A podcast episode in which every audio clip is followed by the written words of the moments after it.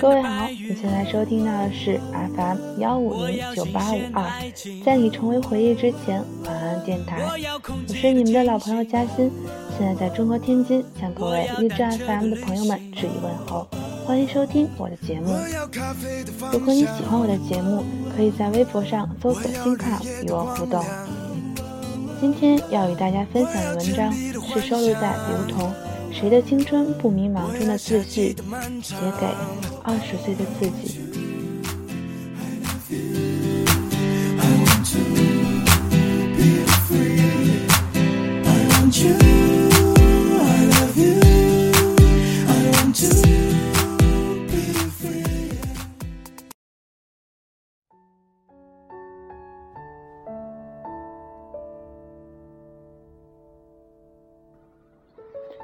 手边放了一张你的照片，大二的你，二十岁，一件驼色的毛衣，一条牛仔裤，一双帆布鞋，没有发型，笑得很不知所以。我还记得那一天早晨，因为穿什么样的衣服而头疼，最后因为没有时间了，于是胡乱穿了一件，在十年后的我看来，却也蛮清爽的。现在看来。那是你处心积虑做的一些搭配，常常以失败告终，而随意搭上的服装反而显得更像你。当然，那时的你是不会明白的。而如果没有当时你一次又一次的失败，今天的我或许还在老路上一路到底吧。我记得二十岁的你焦躁不堪，宿舍的兄弟们都在聊天。准备去通宵玩电脑游戏时，你表面上欢呼雀跃，心里一直在问自己一个问题：当初我是好不容易考入大学的，四年之后我该怎么出大学？岳麓山下，举子洲头，情人滩上，你也混迹于人群之中，看着每一张相似脸庞，你心中最大的担心是：难道他们已经知道未来去哪儿了吗？为什么只有自己？这么傻，傻到没有钱买电脑，只能用稿纸一遍又一遍地写日记。因为不知道该写什么，所以哪怕写错了一个字，也要重来一遍。字一点没有提高，稿纸却废了不少。看着一叠又一叠的稿纸和从未发表过的文章，心里居然有一丝疑惑。心里居然没有一丝的疑惑。只是告诉自己说：“哇，昨天晚上我又写了六页呢。如果有一天你真的成了大文豪，这些稿纸可真的就值钱了。这几乎是你每天最快乐的时候。那时很多杂志社都很尊重作者，所以你也就常常会收到退稿信。”上面写着很多类似却又不尽相同的话，无非是谢谢你的支持和参与，只是你的选题和文笔不太适合他们杂志。谢谢你的继续的支持。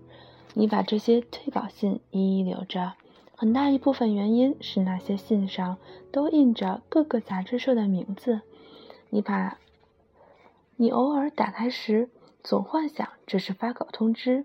你也偶尔会在别人面前拿出这些信来，让他们误以为你和很多的编辑关系相处得体。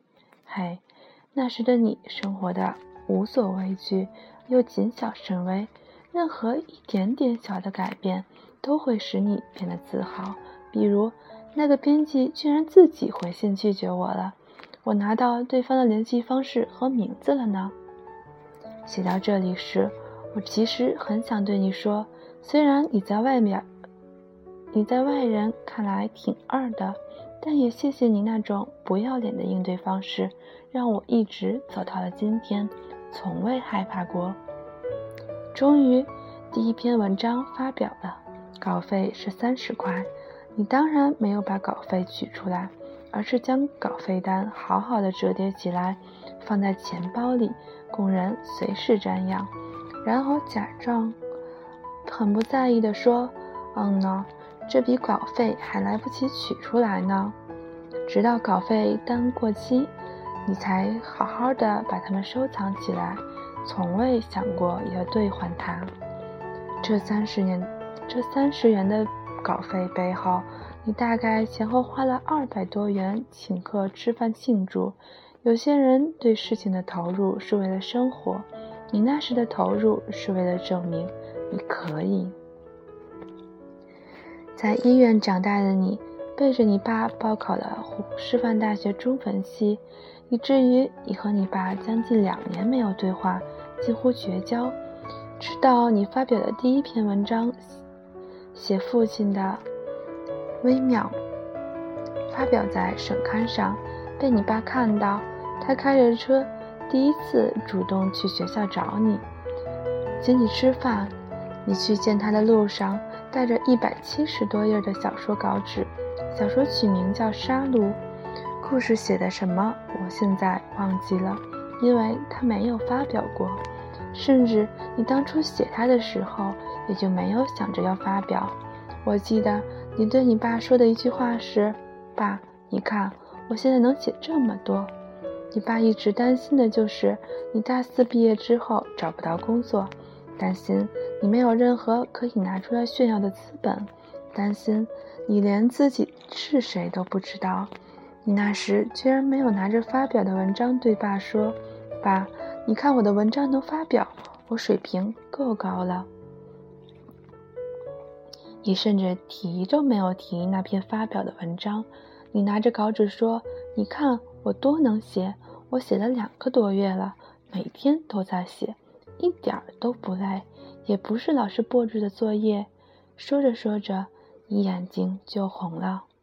你知道自己一直让他们担心，你在没有能力时，只能证明自己不怕苦，而他们也终于第一次相信，你真的不那么怕苦。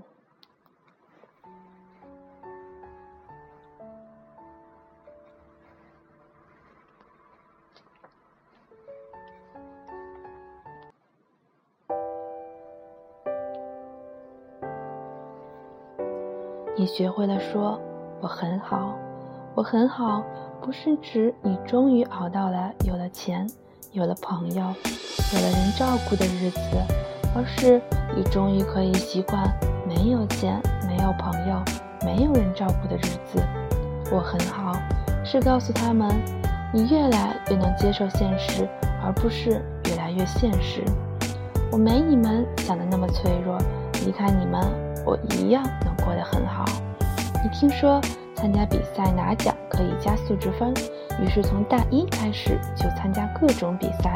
很多比赛只有几个人参加，所以只要认真参与，主办方一般都会给你三等奖。而一个院级比赛的三等奖能够加两分素质分，所以作文大赛、歌唱比赛、辩论赛、演讲赛、戏剧大赛、运动会。甚至书法篆刻大赛，你都参加了。你花了十元钱在路边摊找了个人刻了一个名字，然后印在纸上交给了组委会，获得了三等奖。这个故事成为了你嘚瑟很久的故事。你丝毫没有为自己投机倒把感到羞愧。现在的我多少会觉得，当时怎么能这样？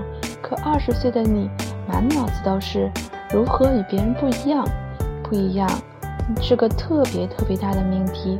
于是你会节约一天伙食费去刻一个章，你也会拿着精心写的作文去参加比赛。组委会师哥告诉你，你的文章很好，应该是第一名。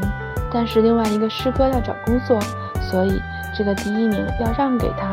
你还有很多机会的。他还没有说完，你便迅猛的点头。你心里想。得奖本来就赚了，还获得了学长当面的肯定。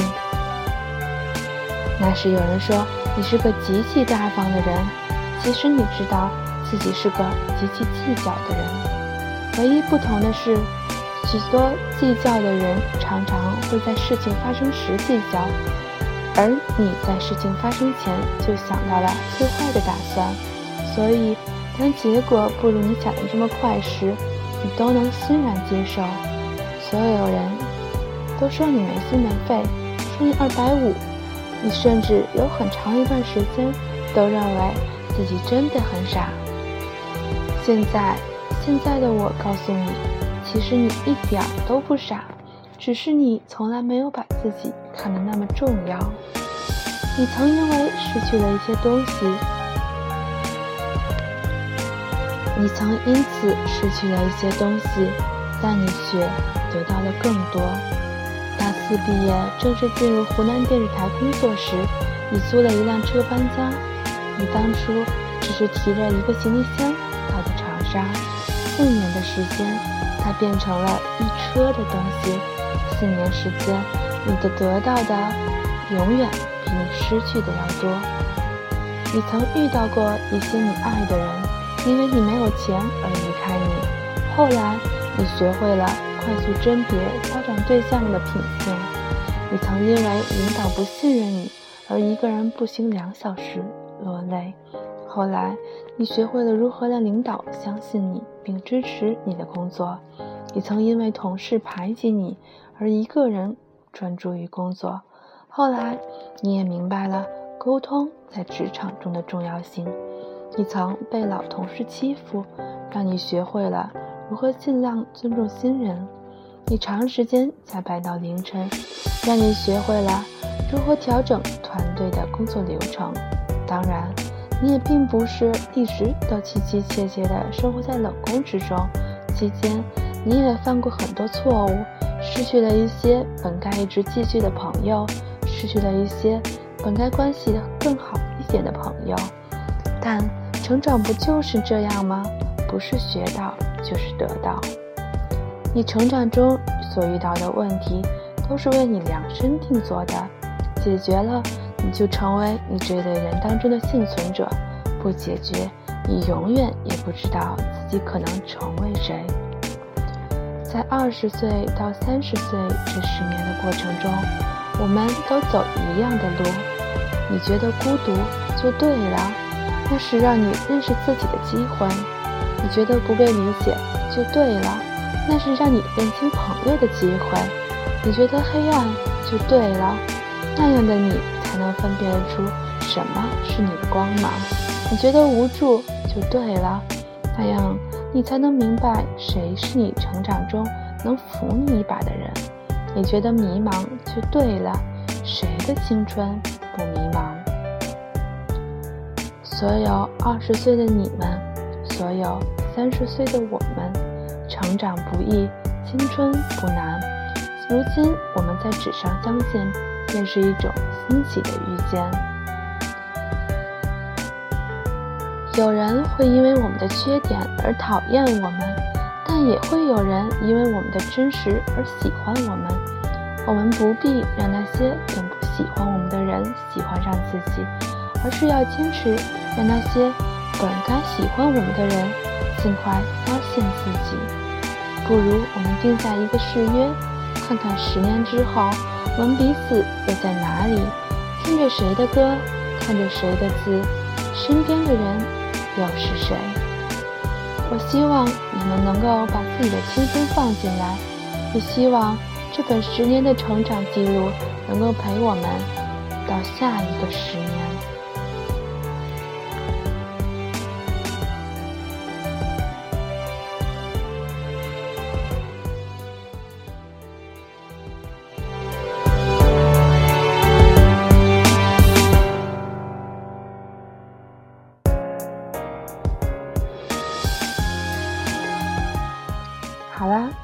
今天的故事到这里就结束啦。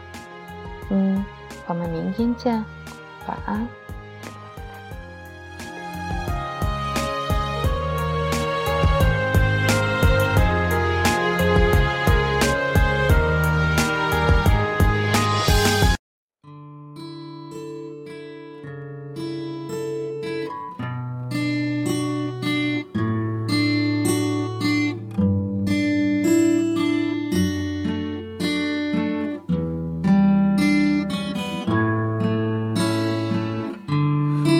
是明天，或者是梦里，我重新念起我最爱的诗。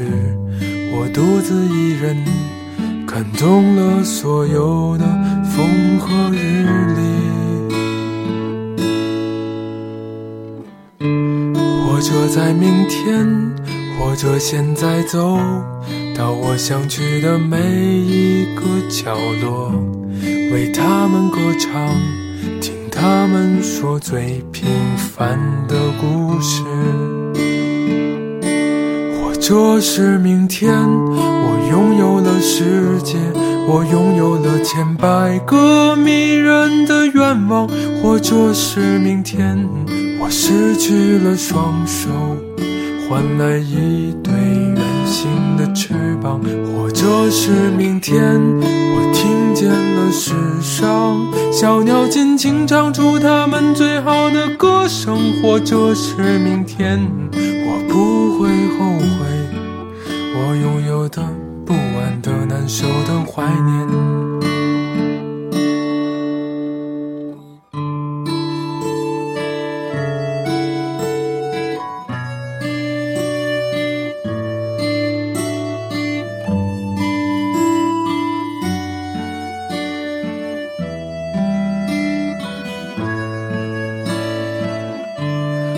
者是明天，或者是梦里，我重新念起我最爱的事。我独自一人，看懂了所有的风和日丽。或者在明天，或者现在走到我想去的每一个角落，为他们歌唱。听他们说最平凡的故事，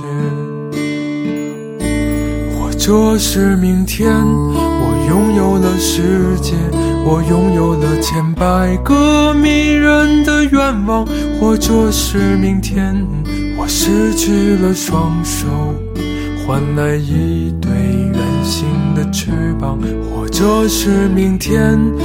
听见了世上小鸟尽情唱出它们最好的歌声，或者是明天，我不会后悔我拥有的不安的难受的怀念。或者是明天，我拥有了世界，我拥有了千百个迷人的愿望，或者是明天，我失去了双手。换来一对圆形的翅膀，